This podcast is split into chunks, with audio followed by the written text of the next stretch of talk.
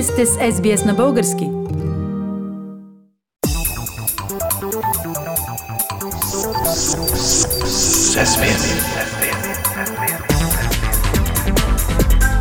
Акценти на седмицата.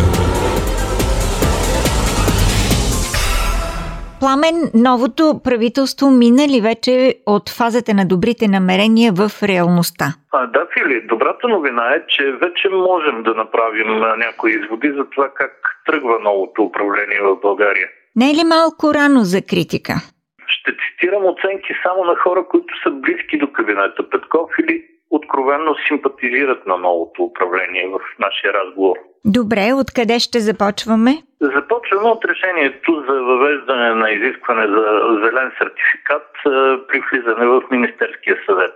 Премиера Петков го въведе, макар в мека форма. Той даде 40 дни отсрочка на чиновниците да свикнат с новите правила. Привилегия, която обикновените граждани нямаха по-рано, когато беше въведено това за ресторанти, кина и други обекти. Въпреки това обаче от втората партия в коалицията има такъв народ, нарекоха решението на премиера възмутително и казаха, че то не е обсъждано нито на експертно, нито на политическо ниво в коалицията. Така че тук, Фили, отбелязваме вече една пукнатина в управляващата коалиция. А какви са другите стъпки на новото управление, за които има критики? Следващото е мораториума за цената на тока. Това беше паническо решение наистина и то срещна критики е, от много експерти, включително от Мика Зайкова, бивш депутат от същата партия има такъв народ, и економически експерт на тази партия.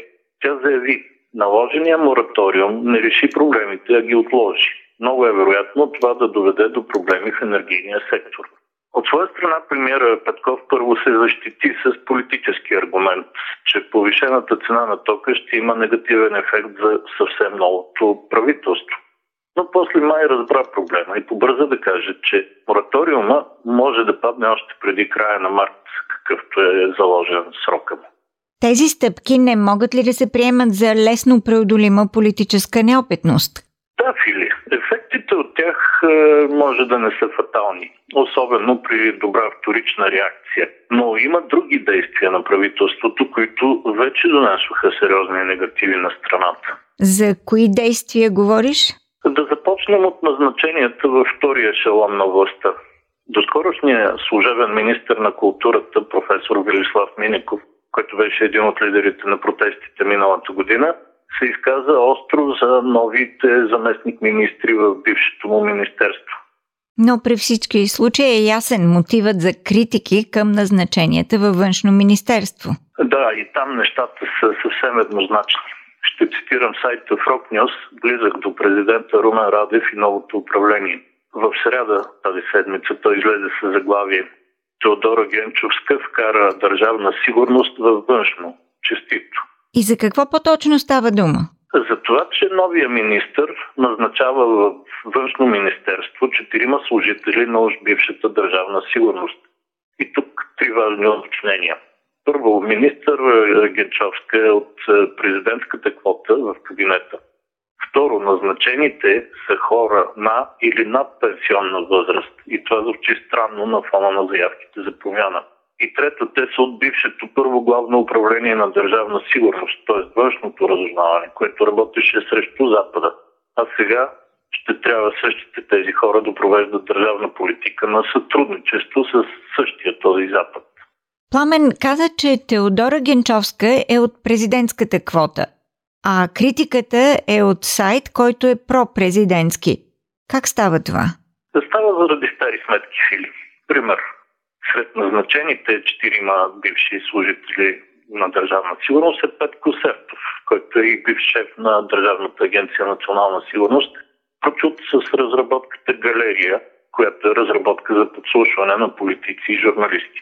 А сред подслушваните тогава преди 10 на 12 години пък беше Огнян Стефанов, собственика на Фокнюс. И Огнян явно е бесен на Сертов повече, отколкото е предан на Радев. Понякога така стават нещата. Но и това не е най-важното. Най-важното е факта, че възкресяването на държавна сигурност във властта е шамар в лицето на партньорите ни от Европейския съюз и НАТО. А факта, че след избухналия скандал министър Генчовска побърза да се откаже от услугите на Петко Сертов, а премиера Кирил Петков пък заяви, че няма да бъдат назначавани никакви служители на държавна сигурност, не променя горчивия привкус от цялата тази история. Както не се променя и горчивия привкус от историята с позицията на военния министр, че България няма да разполага нови натовски войници в страната, както планира Алианса. И какви са тези планове и какво каза още министърът? Плановете на НАТО са свързани с очакваната нова руска агресия в Украина и претенциите на Путин спрямо Северния алианс. Путин поиска Русия да има вето върху решения на Алианса, а НАТО да се изтегли от страните, прияти след 1997, т.е. от цялата източна Европа, включително България. На този фон военният министр Стефан Янев каза, на този етап няма основание наблюдаваните процеси да се разглеждат като директна заплаха за Алианс. Отговори му веднага генерал Съби Събев, бивш представител на България в главната квартира на НАТО.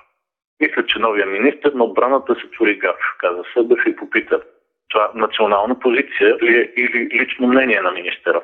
И от кога укрепването на отбранителните способности на НАТО е във вреда на нашата национална сигурност?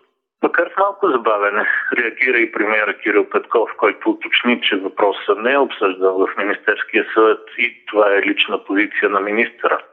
Да, но руското посолство в София веднага качи тази лична позиция на своя сайт и там тя звучи съвсем като официална позиция на България. Но не се очудвам. Миналата седмица с теб вече говорихме, Филип, че хората от президентската квота в кабинета на промяната могат да се окажат сериозен фактор против самата промяна. Политически акценти на седмицата с Пламен Асенов. Харесайте, споделете, коментирайте. Следете SBS на български във Facebook.